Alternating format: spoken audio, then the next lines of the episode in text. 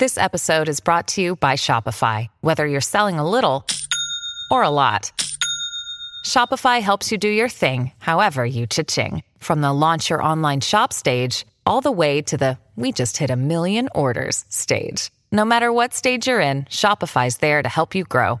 Sign up for a $1 per month trial period at shopify.com slash special offer, all lowercase.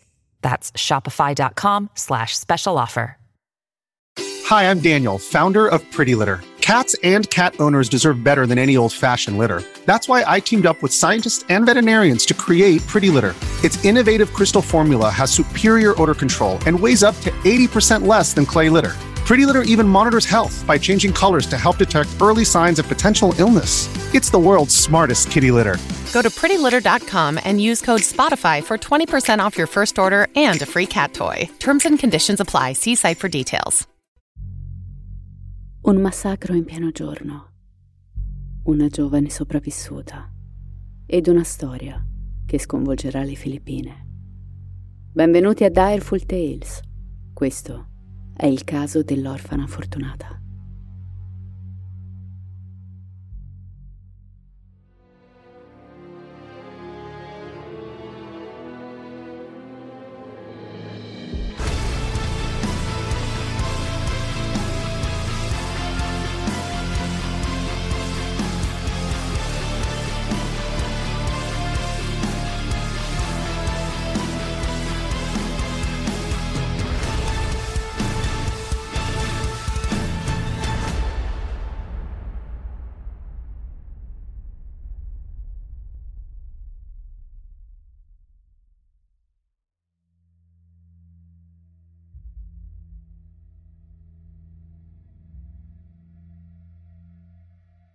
Janice non si era mai accorta di quanto fosse sporca la moquette della sua camera.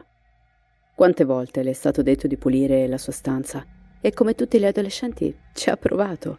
Ha passato l'aspirapolvere di tanto in tanto, ma non si è mai preoccupata di arrivare a pulire sotto i mobili. Eppure ora se ne rende conto. Le fibre ruvide e grigie le sfiorano le labbra. Le sue mani sono inchiodate a terra L'odore stantio di polvere entra nelle sue narici. Non ci aveva fatto caso. Se ne accorge solo ora che è nascosta sotto il letto. Janice respira. Respira così piano da dimenticarsi di farlo. L'importante è non fare rumore. I suoi occhi sono inchiodati sulla porta della camera. È così concentrata da farsi annebbiare la vista. Prega perché quella porta non si apra. Le ha sentite, quelle grida. Qualcuno è entrato in casa. Qualcuno ha fatto del male ai suoi fratelli e sta cercando anche lei. Ora c'è un silenzio irreale. Janice avverte solo lo scricchiolio del pavimento che si piega sotto il peso dei passi lenti del mostro assetato di sangue. Non può chiamare il numero di emergenza. Non può parlare. Può solo cercare di respirare senza impazzire. Lentamente prende il cellulare e sempre prestando attenzione alla porta compone freneticamente un messaggio di aiuto e lo invia sulla chat di famiglia. Poi un altro e un altro. Aiutatemi. Sono entrati in casa, ci stanno uccidendo. Vi prego, vi prego, vi prego. Venite a salvarci quasi come se fosse il testo stesso a sussurrare. Nessuno risponde. I messaggi non vengono nemmeno visualizzati. I genitori di Janice sono entrambi al lavoro e probabilmente non hanno il telefono sotto mano. A casa c'è solo lei con i suoi due fratelli. La giovane non sa cosa fare. Matida di sudore sblocca nuovamente il cellulare, apre l'app di Facebook e compone un post. Ragazzi, per favore aiutatemi. Sono entrati in casa e ci stanno uccidendo. Non voglio morire. Mi sono nascosta sotto il letto. Ora vi prego, aiuto. Poi uno scricchiolio più forte attira la sua attenzione. I passi sono sempre più vicini. Sono le 14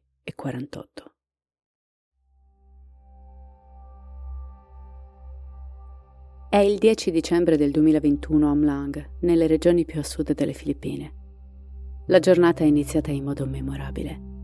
È la prima volta che Janice chiama mamma e papà i signori McGuad. Questo è un momento molto importante per qualunque genitore adottivo e quando quelle due semplici e piccole parole vengono pronunciate ti senti improvvisamente più leggero, ti senti accettato.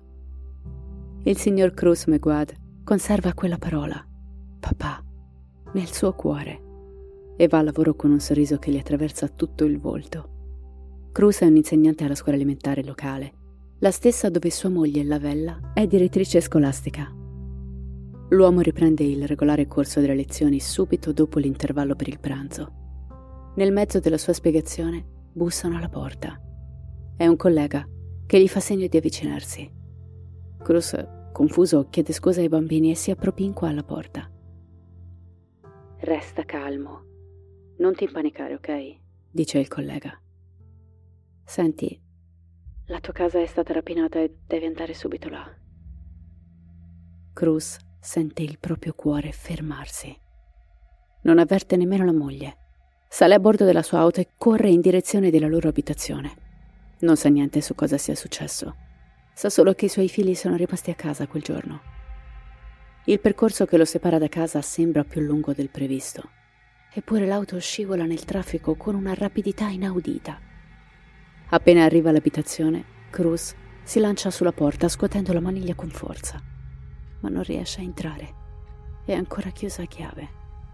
Solo ora si accorge che ai piedi dell'ingresso c'è una coperta intrisa di sangue ed un coltello insanguinato a cui manca il manico.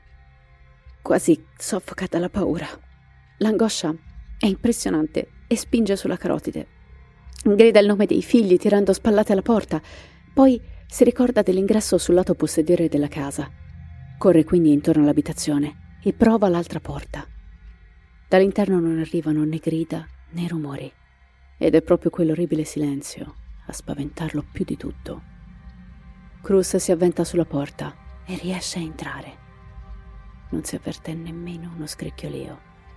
La casa sembra deserta.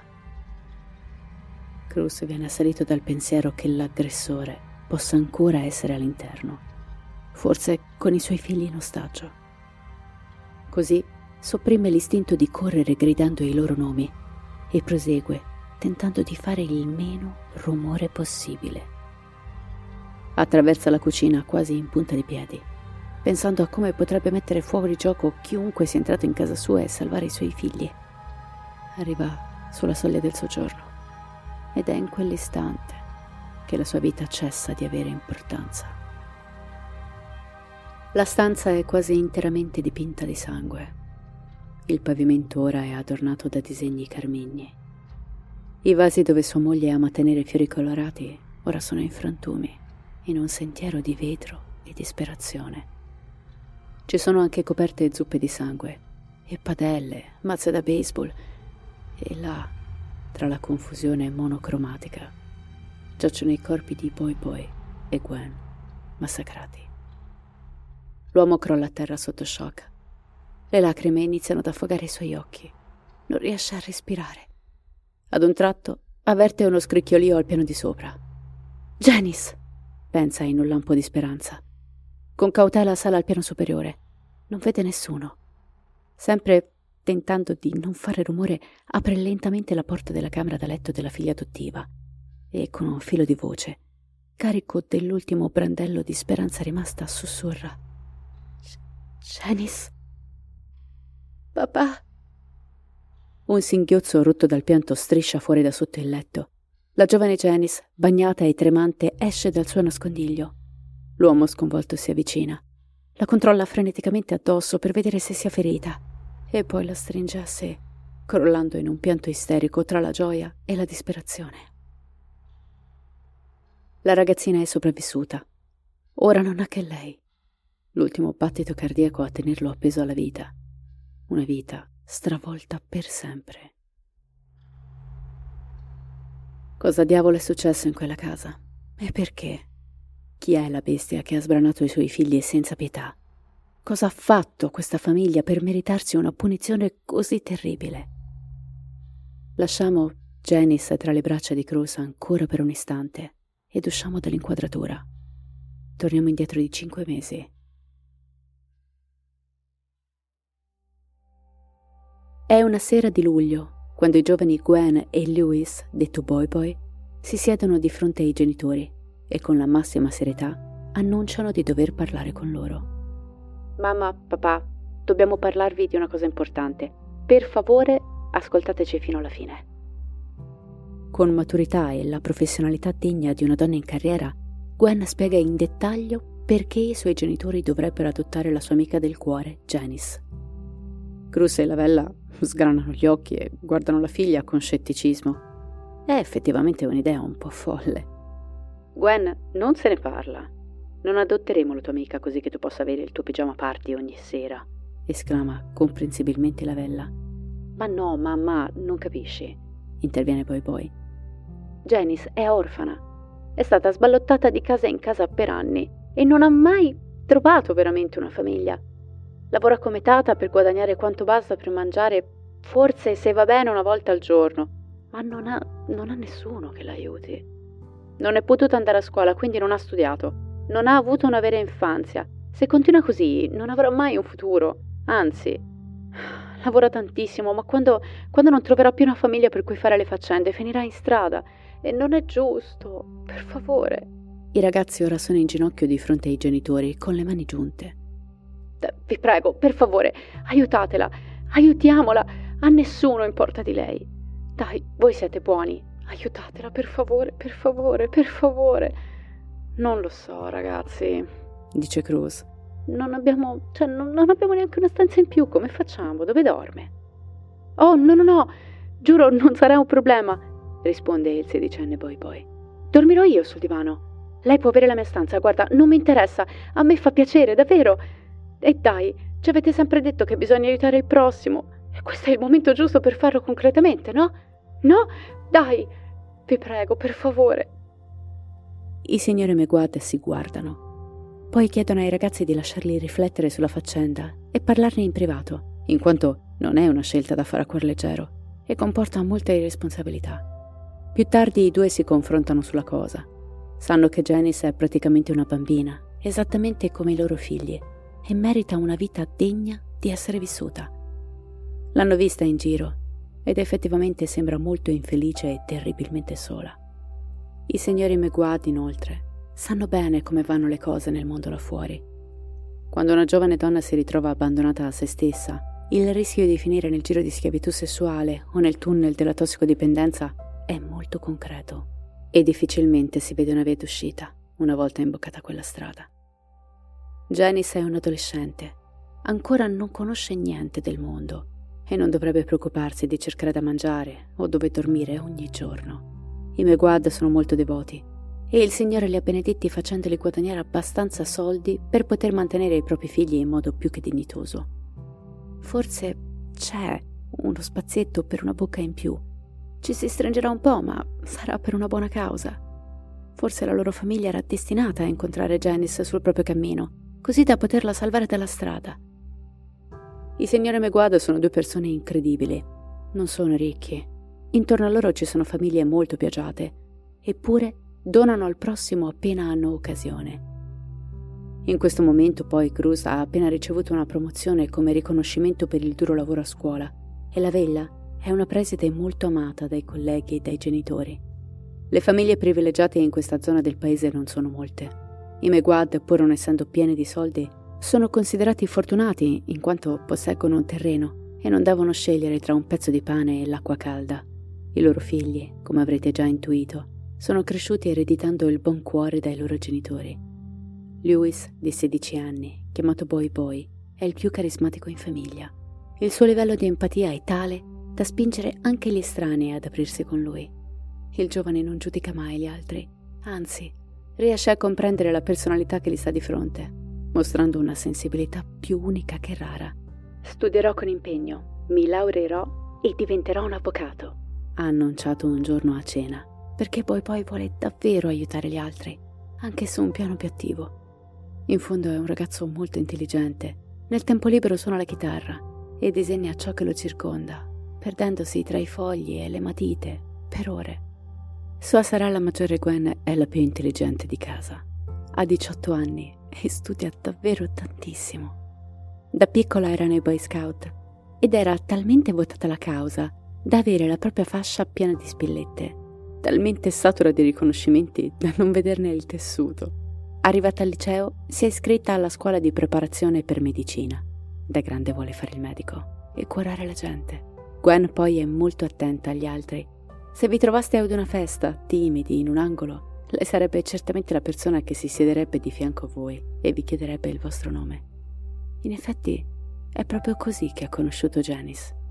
Alcuni amici di famiglia un giorno hanno invitato i Meguad per un party in giardino. I signori avevano appena preso a lavorare una tata che li seguiva ovunque per occuparsi dei bambini e delle faccende domestiche. Alla festa erano presenti molti adolescenti, figli degli invitati, che ridevano e chiacchieravano tra loro. Ma Janice era l'unica che lavorava e correva da una parte all'altra sparecchiando e piegandosi sotto i tavoli per cercare i bambini a cui doveva badare. Gwen osserva la giovane darsi da fare e si dispiace per lei. Nessuno l'aiuta o scambia una parola, così decide di avvicinarsi e iniziare a chiacchierare. Scopre che si chiama Janice e ha 17 anni e le due fanno subito click. Le ragazze diventano rapidamente inseparabili. Ogni volta che Janice stacca dal lavoro, raccoglie velocemente le sue cose e raggiunge l'amica. Insieme improvvisano set fotografici in giardino, attaccando lenzuola colorate al filo dei panni insieme a delle piccole lucette esterne, truccandosi in attesa dell'ora d'oro che permette gli scatti con la luce perfetta. Anche Boy Boy li raggiunge, diventando il terzo di un inseparabile trio di amici, divertendosi a rovinare i TikTok di ballo delle due ragazze, presentando la sua gamba magra e pelosa in primo piano. Le amiche allora gli saltano addosso, finendo sul prato con grandi risate. I tre adolescenti sono molto legati, sono connessi a livello di cuore e Janice sente di potersi aprire con loro. Un giorno, mentre i tre si trovano proprio sdraiati sul prato a guardare le nuvole che corrono veloci, Gwen azzarda la domanda e chiede a Janice perché faccia la tata e se debba guadagnare soldi per aiutare la propria famiglia. Io non ho una famiglia, risponde la giovane. In realtà non so nemmeno che faccia abbiano i miei genitori. Il mio primo ricordo è di una nave Camminavo sola e mi sentivo persa. Avevo otto anni. Ero su un mercantile, ma non so come sono arrivata lì. L'uomo che mi ha trovata era gentile. Ha cercato i miei genitori, ma non li ha trovati. Così ha messo una mia foto su Facebook e su diversi forum per vedere se qualcuno mi reclamava. Come si fa con un gatto? ma non si è mai fatto avanti nessuno. Alla fine mi ha lasciata all'orfanotrofio perché non poteva tenermi sulla nave. Sono stata in alcune famiglie, ma nessuna mi ha mai adottato. Mi hanno sempre riportata indietro perché non ero abbastanza allegra e nessuno vuole una bimba triste. Ora sono sola, ho trovato questo lavoro. Non mi piace, ma onestamente sono grata per averlo. Gwen e il fratello avvertono il dolore della ragazzina. Provano pena per lei. Non hai un sogno che vorresti realizzare? chiede poi poi. Janice si lascia sfuggire una mezza risata. Beh, uh, non so, non so se si possa chiamare sogno, però, ecco, magari stupido, ma quando i bambini cadono e si sbucciano un ginocchio, c'è sempre una mamma o un papà che corre da loro a confortarli e dare quei baci magici che fanno guarire in fretta le ferite. Ma io non ho mai avuto nessuno ad abbracciarmi. E quando i ragazzi come noi sono in crisi per la scuola, possono sempre contare sul supporto di una mamma o di un papà che gli dicono se ti impegni puoi farcela. Ma io non ho nessuno che creda in me, né lo vorrei. Quindi sì, è questo. Alla fine vorrei solo tanto avere una famiglia. Gwen e Boy Boy hanno gli occhi lucidi e restano in silenzio ad ascoltare quelle parole tanto semplici quanto pesanti. Forse mai come ora la consapevolezza di essere fortunati ha sostanza nei loro cuori. I loro genitori sono severi per alcune cose e gli hanno insegnato che ci vuole impegno per avere successo, ma sono tanto amorevoli e sostengono con decisione i loro sogni e i loro bisogni. Inoltre sono genitori con cui possono parlare tranquillamente senza il timore di essere giudicati o puniti. I piccoli Meguad sono adolescenti integerrimi carichi di amore per la vita e di sensibilità verso i bisogni altrui. Ed è per questo che le loro parole nei confronti della sfortunata amica vengono valutate seriamente dai genitori. Janice viene adottata ufficialmente alla fine del luglio del 2021 e dal primo momento in cui mette piede in casa McGuad viene considerata parte della famiglia. Cruz e sua moglie la iscrivono immediatamente a scuola, la coccolano e le comprano dei vestiti nuovi, le cucinano cose deliziose e le regalano quelle attenzioni che ha sempre sognato. Come in un libro a lieto fine, Janice non deve più svegliarsi angosciata senza sapere se riuscirà a mangiare per tutta la settimana. Ora può permettersi di essere un adolescente, avere dei sogni, un futuro, seguire le lezioni e avere degli amici, come una diciassettenne qualunque. Gli ora tre fratelli sono più uniti che mai. Passano tutto il tempo libero insieme tra i loro TikTok e le loro corse al tramonto e tutto va a gonfie vele. Qualunque genitore adottivo all'ascolto sa che è dannatamente difficile all'inizio far abituare un bambino, o peggio un adolescente, a un nuovo ambiente familiare, specialmente se quest'ultimo ha avuto difficoltà nella sua età infantile. Sono situazioni che si assestano piano piano, dopo un lungo periodo di conoscenza in cui ci si deve abituare ai nuovi meccanismi quotidiani, affidarsi l'uno dell'altro, si devono capire i confini, le difficoltà e bisogna avere tantissima pazienza nell'attraversare questa fase. L'apertura mentale e l'educazione di Cruz e Lavella permettono loro di comprendere gli incidenti di percorso con Janice che avvengono nei cinque mesi che li separa dalla strage. Il primo intoppo con lei arriva a poco più di un mese dall'adozione. Imbeguatano un terreno dove allevano maiali. Cruz vende uno degli animali per 200 dollari americani e nasconde i soldi guadagnati in un barattolo di vetro nella propria camera da letto, così da averli da parte in caso di emergenza. Il caso vuole che poco tempo dopo i suoi genitori risultino positivi al Covid. Nelle Filippine, al momento della pandemia, non è permesso restare a casa, almeno in questa zona.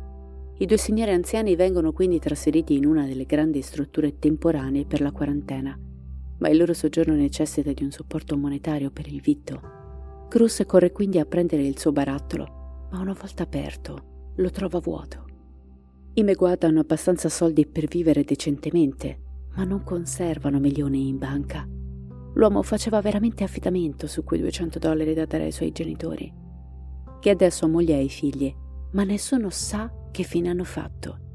Eppure i soldi non scompaiono da soli, e se un ladro fosse entrato a rubare, certamente avrebbe preso i vari oggetti di valore lasciati in bella vista, piuttosto che concentrarsi su un piccolo barattolo nascosto. La situazione lo lascia perplesso. I ragazzi girano per casa alla ricerca della somma di denaro. Boy Boy solleva lo zaino di Janice per cercare in un angolo del salotto e lo avverte stranamente pesante. In più fa uno strano rumore, come metallico. Il pagamento del maiale non era avvenuto totalmente in banconote, metà erano monete. Quindi il giovane si insospettisce immediatamente. Inoltre i ragazzi sono in DAD a causa della pandemia, quindi non ci sono libri pesanti dentro lo zaino da giustificare quel peso eccessivo. Nonostante Boy Boy e Gwen abbiano capito cosa stia accadendo, non accusano la nuova sorella. Semplicemente la chiamano in salotto e le chiedono cosa ci sia nello zaino per essere così pesante ma quella domanda basta per incendiare le guance di Janice, che si pittura di vergogna in un attimo. La giovane adolescente, con il capo chino, confessa il furto alla famiglia, mostrando il doppio fondo che aveva cucito per nascondere i soldi rubati. Cruz non si arrabbia, è deluso. Mi dispiace tanto, io, io davvero non, non so perché l'ho fatto. Voi mi date tutto. Mi dispiace, guarda, Cruz, lo capisco se vuoi cacciarmi. Ti ho derubato, ho tradito la tua fiducia. Non ti fiderai più di me, lo so, ti capisco, ti, ti chiedo di, di perdonarmi. I genitori si sentono feriti da quel gesto senza senso, ma sono entrambi consapevoli che Janice è cresciuta senza la sicurezza con cui sono cresciuti loro.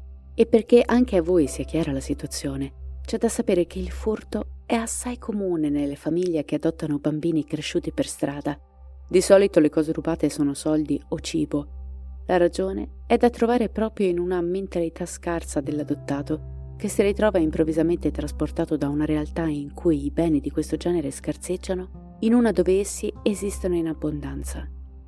Di frequente si manifesta l'irrefrenabile impulso di prendere un po' di questi beni e nasconderli o tenerli da parte in caso di bisogno futuro. Questo perché ancora non si è completamente certi che la famiglia adottiva manterrà la promessa di non abbandonare l'adottato. Questo i mequate lo sanno. E sì, è stato un brutto colpo da parte di Janice rubare i soldi, ma è straziante pensare ai meccanismi psicologici di sopravvivenza che ci stanno dietro.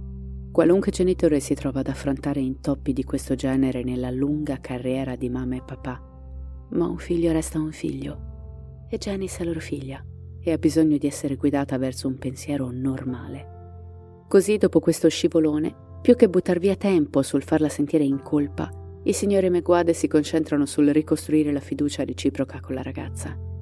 Cruz specialmente si impegna per confortare la giovane sul fatto che non sarà mai più abbandonata. L'amore e la comprensione fanno sì che la famiglia esca da questo momento più unita che mai. Gwen inizia a dare ripetizioni a Janice. I voti migliorano, i soldi non scompaiono più e la sincerità sembra fluire normalmente in un crescendo di amore che collima il 10 dicembre del 2021 in quelle due semplici parole. Mamma e papà. Il nome con cui finalmente quel giorno Janice saluta i signori Meguad prima che si vadano a lavoro. Ma adesso è pomeriggio. Quel salotto che ha visto tante risate è impregnato del sangue di Gwen e Boy Boy, che giacciono morti a terra, con il riflesso delle loro vite spezzate e imprigionato nelle pupille inanimate. Cruz sta stringendo Janice tra le sue braccia. La ragazza è completamente bagnata. L'uomo teme sia sangue. È così scioccato che teme sia ferita la controlla freneticamente. Su braccia, gambe. Lo fa due o tre volte per essere certo, ma no, è solo acqua. L'uomo la tira su e la porta fuori casa. Janice è in iperventilazione. Cruz continua a chiederle se sia sicura di stare bene e cosa sia successo. La giovane, in totale attacco di panico, dice che tre uomini mascherati sono entrati in casa e hanno aggredito i suoi fratelli. Lei era al piano di sopra e ha intravisto la scena dalle scale Così è corsa a nascondersi sotto il letto di camera sua. Sentiva le grida di dolore di Gwen e Boy Boy, ma non sapeva cosa fare. Era in preda al terrore più puro. Poi è calato il silenzio. Janice è rimasta nascosta ancora per un po'. Poi la tensione era così alta da non farla respirare. Così ha fatto una doccia per cercare di riprendere contatto con la realtà. La polizia arriva immediatamente sul posto e con loro la signora McGuad, che appena scende dall'auto si precipita verso il marito e Janice, che sono seduti sul portico a confortarsi a vicenda. Che succede? Gwen? Boy boy? La bella. I ragazzi. Cruz non riesce a finire la frase. Crolla nuovamente in lacrime.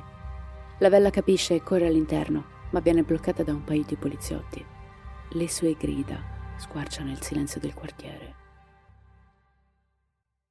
La casa dei Meguad è ora una scena del crimine.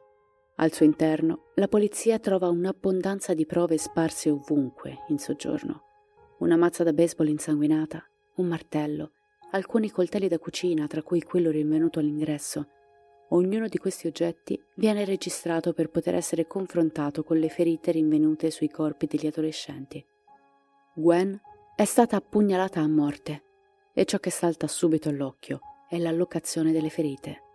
La maggioranza di esse si concentrano sul volto e sull'addome, ma sono presenti anche su braccia e gambe.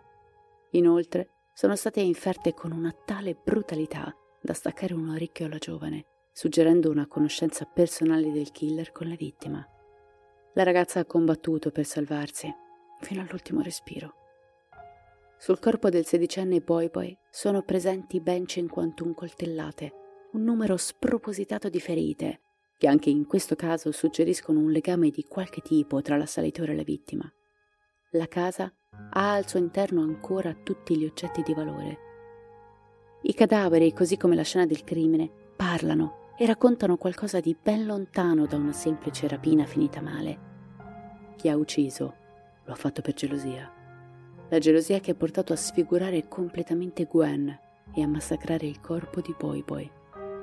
Ma chi è che può provare così tanta rabbia nei confronti di due adolescenti.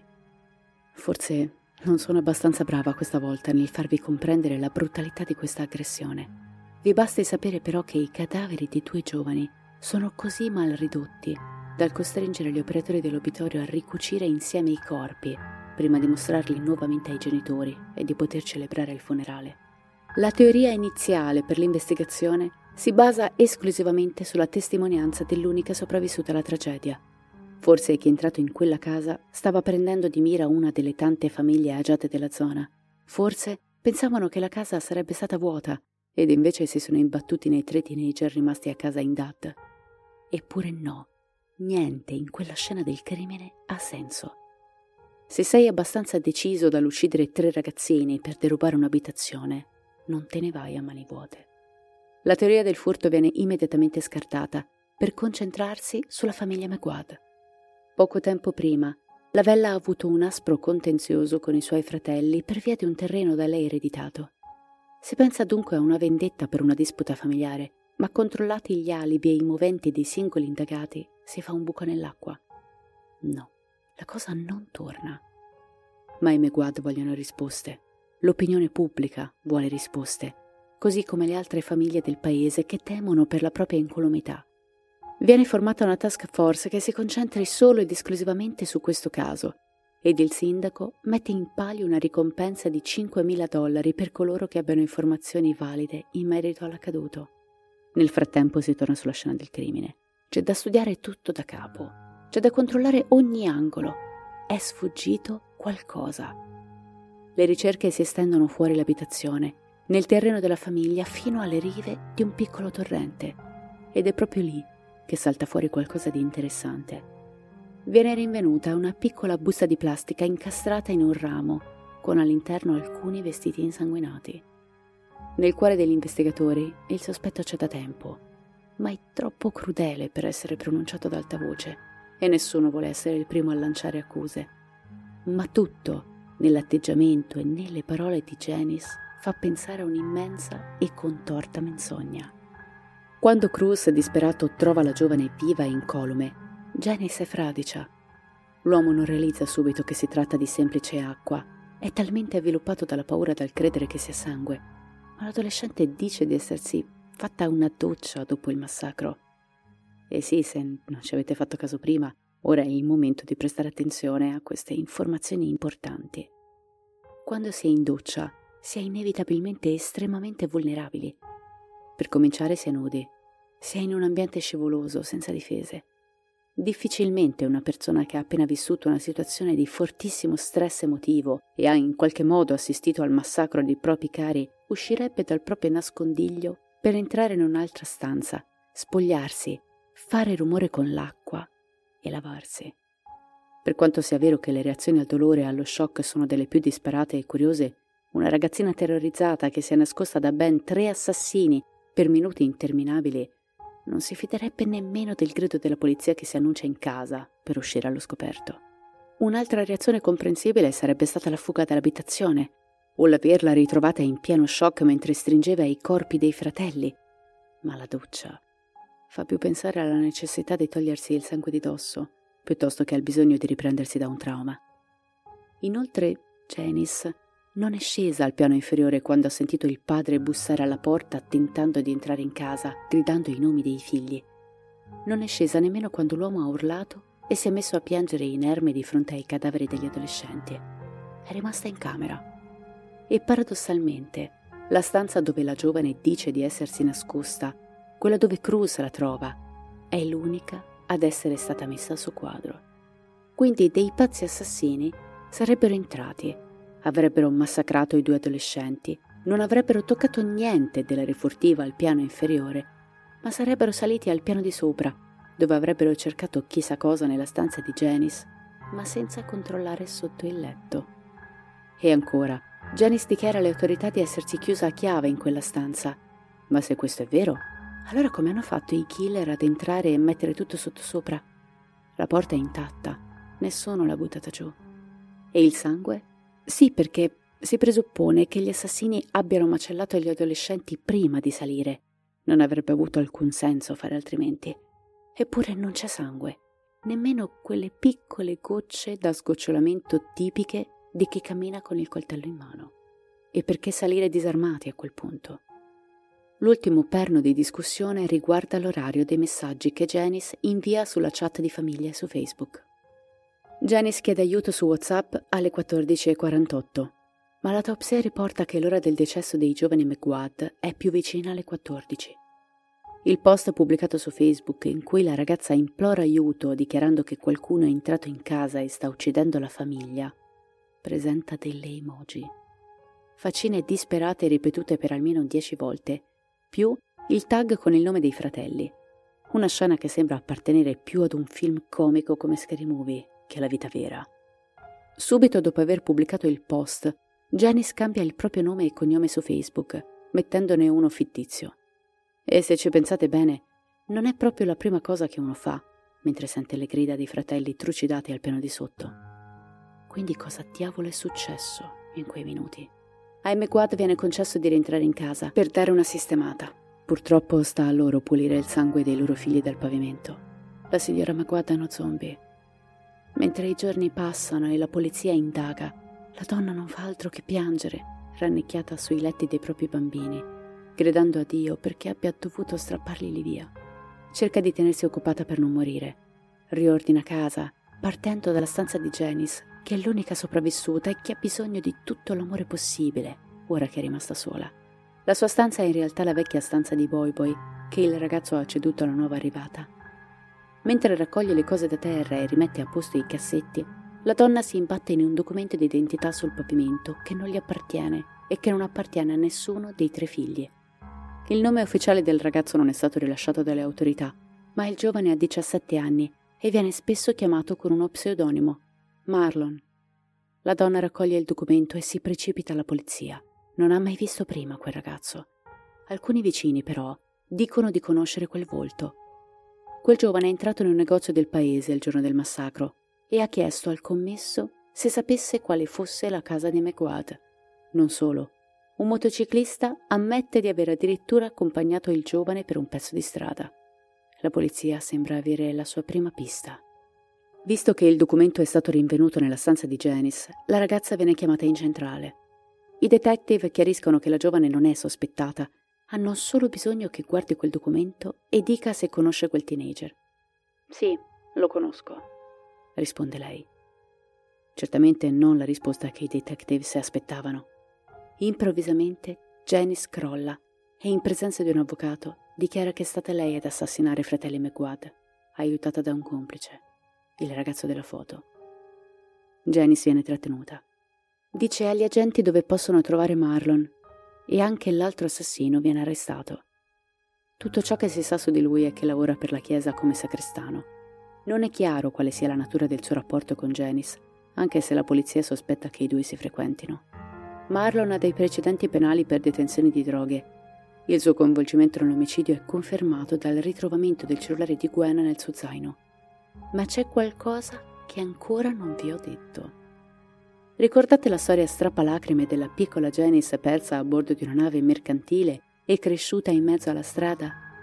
Beh, è tutta una menzogna. Janice una mamma ce l'ha e ci parla costantemente via Facebook. Janice è nata in un ambiente molto difficile. I suoi genitori, Michelle e Juanito, erano molto poveri e non avevano molto da mangiare. La maggior parte del tempo il pasto consisteva in una singola patata dolce una volta ogni quattro giorni. Quando quelle finivano, mangiavano foglie e banane marce o chiedevano ai vicini del riso e nell'elemosina. Janice non ha avuto un'infanzia normale. Non conosceva la spensieratezza e la sazietà. Suo padre si ubriacava per non pensare alla povertà e quando era sobrio si arrabbiava per la stessa ragione. Non è chiaro se sia stata veramente abbandonata o se abbia lasciato spontaneamente la famiglia ma forse è almeno in parte comprensibile il perché abbia raccontato la drammatica storia di una piccola e dolce bambina ritrovata a bordo di una nave senza memoria. Janice si vergognava della sua vita, di se stessa e della sua condizione. Essere accolta in casa McGuad è stato indescrivibile, un sogno, che però ha forse risvegliato in lei la consapevolezza di come la sua esistenza non sia stata normale. di come quella famiglia fosse diversa da quella che lei ha avuto e di come quei genitori amassero i loro figli, li proteggessero e li sostenessero senza fargli mancare mai niente. Gwen poi era una bella ragazza, intelligente, cresciuta in un ambiente sano, senza ferite sul cuore. Era tutto quello che Janice sarebbe potuta essere se fosse stata al suo posto. Più Janice metteva radici tra le mura di Meguad e più si sentiva insoddisfatta, perché sarebbe sempre stata quella adottata, la diversa, la poverella presa dalla strada per pietà. I suoi nuovi genitori erano severi. Con questo non intendo che la trattassero come Cenerentola delle fiabe, ma pretendevano da lei lo stesso impegno che volevano dai propri figli biologici, come giusto che sia. I premi andavano guadagnati con l'impegno e tutti dovevano dare una mano.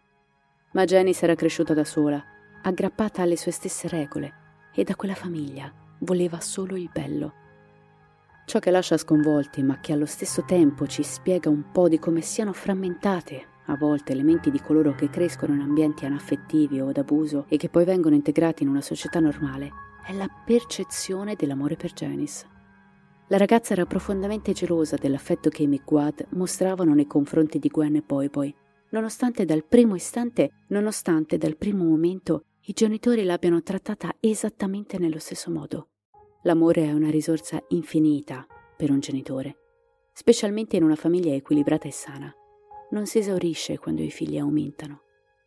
Eppure per Janice non era abbastanza. Per lei quell'affetto appariva ogni giorno sempre più prezioso, così prezioso da diventarne avida, a tal punto da uccidere i suoi fratelli per non perderne nemmeno una goccia.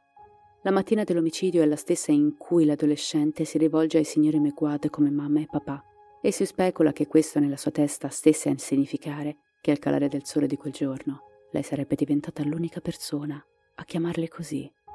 Questa è la teoria a cui giunge la polizia collegando tutti i punti. Poi però vengono rinvenuti alcuni messaggi inviati a Marlon. Ci sono sette persone che voglio uccidere.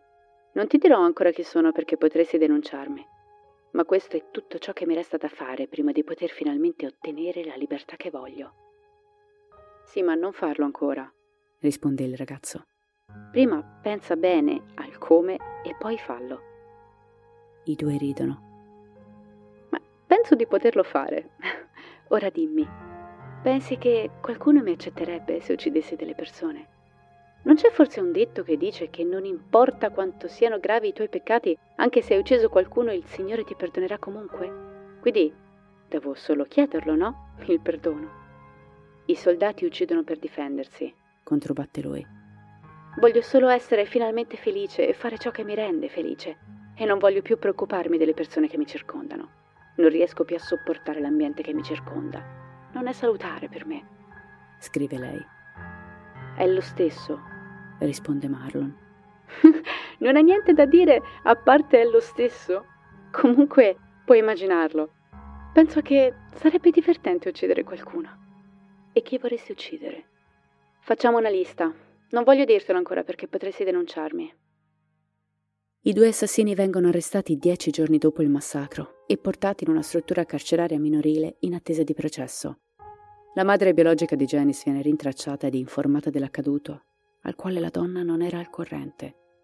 Un giorno al cimitero, mentre sono intenti a depositare i fiori sulle lapidi dei loro figli, i signori McQuad vengono avvicinati da Michelle, la mamma di Janice, che piangendo si getta ai loro piedi chiedendo perdono. Ogni volta che vedo la foto di quei ragazzi sul giornale non riesco a smettere di piangere. Mi sento come ti senti tu.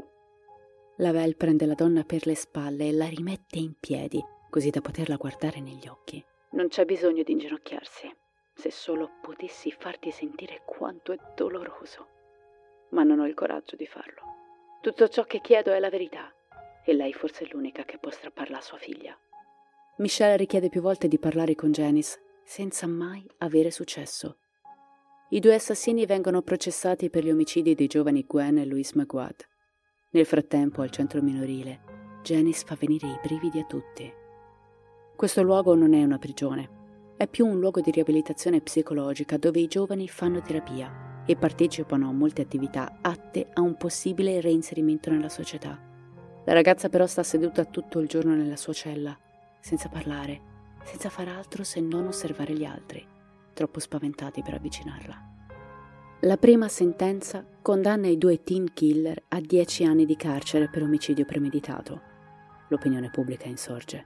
I signori Meguade si dicono disgustati. Nelle Filippine l'età minima per la responsabilità penale sono i 15 anni. Sotto di essa non esiste il carcere.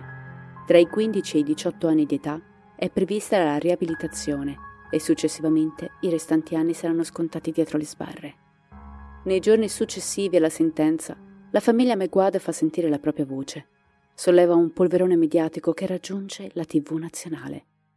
La Vela arriva a rilasciare delle interviste strazianti in cui dichiara di essere disposta a perdonare Janice perché è anch'essa vittima della propria infanzia, della società e della povertà che le hanno fatto ammalare la mente. I signori Meguade decidono di incontrarla, ma quando la giovane si presenta di fronte ai loro occhi, non c'è un briciolo di umanità nel suo sguardo non una lacrima, né pentimento. I genitori adottivi hanno così rimosso Janice dal loro nucleo familiare e hanno scelto di non perdonarla. La seconda sentenza condanna i due giovani assassini al carcere fino al compimento di 50 anni di età. Per Cruz e Lavelle non è abbastanza. A 50 anni sei sempre in tempo per rifarti una vita, quella che i loro figli non avranno mai. Ma al momento, questo rimane la sentenza definitiva per l'omicidio di Gwen e Louis. I signori Meguad stanno affrontando un percorso di psicoterapia e sono in fase di guarigione. Insieme hanno aperto un ristorante in nome di Gwen e Boy Boy, Casa MM, che ha visto l'inaugurazione nell'agosto del 2022. Le pareti sono dipinte di rosso e giallo, i colori preferiti dei loro figli. I piatti sono a base di riso e i dolci sono soffici e preparati con cura. Chi mangia nel loro locale sperimenta lo stesso amore compassionevole che i signori Mequad dimostrano con spontaneità, nonostante l'immenso dolore che li affligge. Sperano che con l'aiuto della comunità possano riuscire a ritrovare il sorriso e noi non possiamo far altro che augurargli tutto il meglio. Io spero che questo episodio vi sia piaciuto. Vi ricordo che nel frattempo siamo usciti col nostro merch e ne approfitto per ringraziarvi perché siete stati tantissimi, vi ci siete proprio lanciati sopra, infatti sono rimasti pochissimi pezzi a disposizione.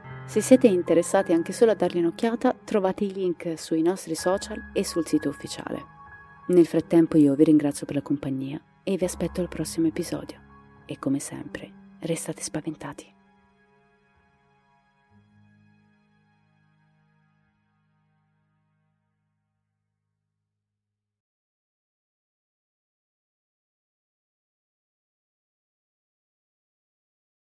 Vacanze in Sicilia o in Sardegna. Con i traghetti GNV viaggi in relax, porti tutto quello che vuoi e ottieni super vantaggi. Col nuovo programma Fedeltà MyGNV accumuli punti viaggiando, ricevi un cashback del 20% e tanti sconti a bordo. Non c'è modo più conveniente per andare in vacanza. Scopri i dettagli su gnv.it.